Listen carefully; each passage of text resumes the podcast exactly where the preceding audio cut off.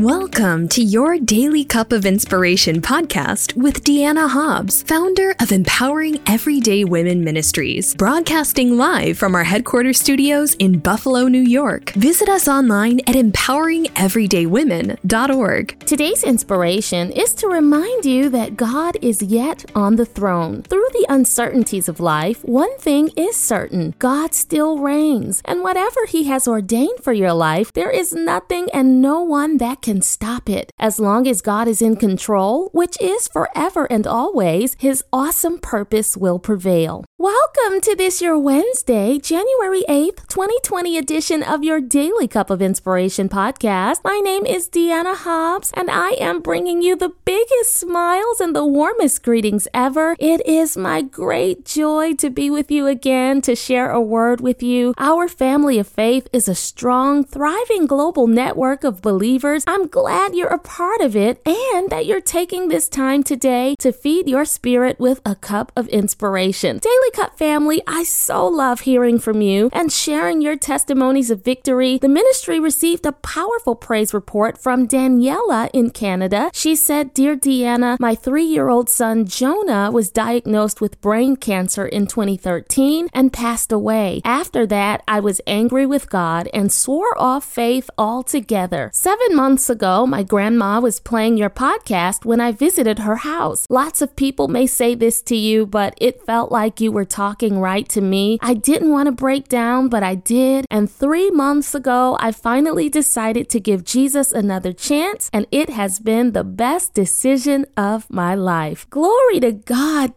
Daniela. The angels in heaven are rejoicing over your salvation, and so is our entire faith community. I pray God continues to strengthen you, and I am honored to share his word. Can we get a praise break for Daniela?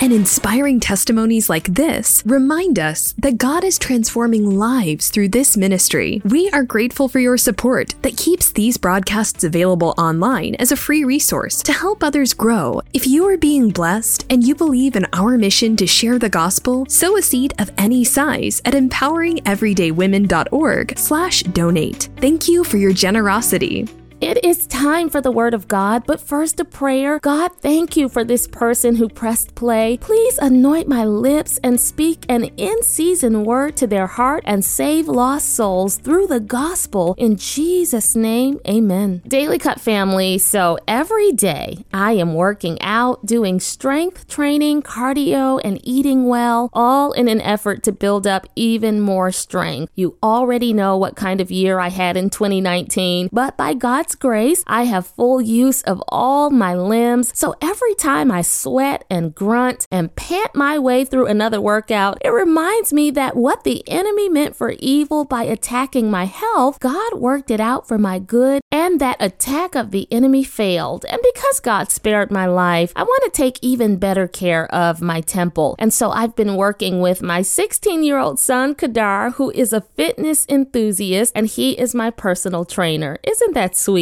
But let me tell you, he is not easy. He doesn't go easy on me at all, not in the least. Have you ever done an exercise that was so hard you wanted to cry? That was me yesterday. So at the end of our workout, Kadar said, Okay, now we're going to do something a little easier. And you know what the next and thankfully the final exercise was? Daily Cup family, it was a 30 second plank. Planks and easy do not go together, at least not in my estimation. You probably know what a plank is, but in case you don't, when you do a plank, you have to hold yourself up in a push up position on your forearms. It might not sound all that hard to you, but boy, is it ever. My whole body was quivering, but I didn't give up and I managed to get through it. And that is more evidence that God is on the throne and He's strengthening me day by day. Earlier, I was reading Acts 7, where Stephen the martyr, who was stoned to death for his faith in Jesus Christ, gave a powerful speech right before his death. Stephen talked about Abraham, the great Jewish patriarch of faith. I don't have time to go over his whole speech, but Stephen also spoke of Joseph, who went from the prison to the palace in Genesis 41 and 1 through 57. But then Stephen shifted from talking about Joseph's life to discussing what happened after Joseph's death, which is recorded in Exodus 1. Here's what happened. A new Pharaoh who did not know Joseph rose to power. This new Egyptian ruler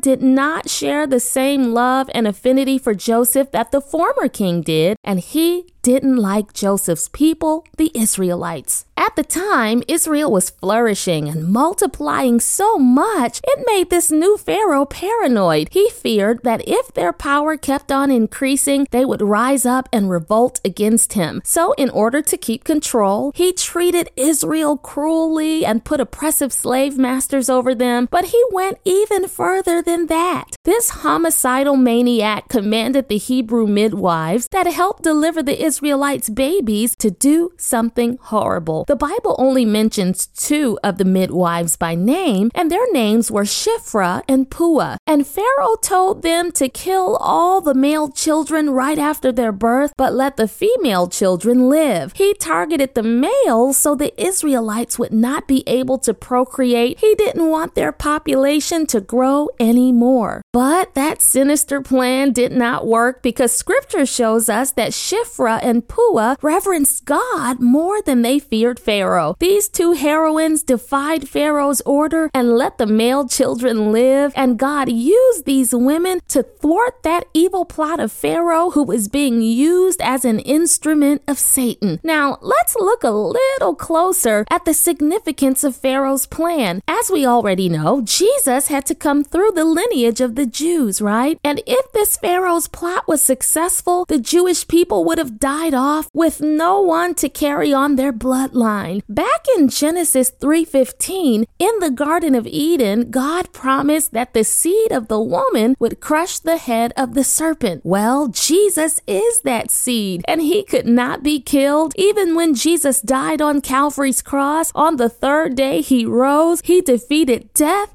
hell, and the grave. Listen, since the beginning of time, Satan has plotted against God and sought every opportunity to hinder the purpose of God. And the devil is still at it today, even in your life and mine. But you have no cause to worry because the same God that was on the throne back in the Old Testament is yet on the throne today, and the Lord will carry out his purpose. Nothing and nobody can stop what God has for you. When you're attack, God will raise up a Shiphrah and a Puah if he has to to counter that attack. The Lord will give you favor in hostile environments. He'll sabotage what the enemy uses to sabotage you because his hand is upon you. There are doors you are preordained to walk through and opportunities that await you that you didn't even have to negotiate. Whenever the enemy targets you, remind yourself that God is on the throne. Psalm 47 8 says, God reigns over the nations. God is seated on his holy throne. And friend, God reigns forever and ever. And on his heavenly throne, there are no regime changes. Nobody voted God in, and nobody can vote him out. Nobody appointed him, and nobody can disappoint him. Nobody can check God or balance him. He is all powerful. He is the sovereign ruler of the universe. This God, the all wise God, the true and living God, has woven together the fabric of your destiny and pieced things together for you already. So why worry? When a Pharaoh arises in your life, whatever form that oppressor takes on, the plot will fail, just as God sent Moses to deliver Israel and commanded Pharaoh to let my people go. Know that whatever and whoever attempts to hold you back has no choice but to let you go too. A divine order has been sent from heaven. God has decreed victory, blessings, and favor over you, his servant. So you may as well get excited about 2020 and beyond. Know that you are covered, you are anointed, you are chosen, you are secure, you are destined for great things, and no one can stop what God has for you because he is on the throne. And as I told you yesterday, he is God all by himself. To remind you of this truth, I'm stirring the latter portion of Isaiah 46 and 10 in the New Living Living Translation, right into your cup of inspiration, which says, Everything I plan will come to pass, for I do whatever I wish.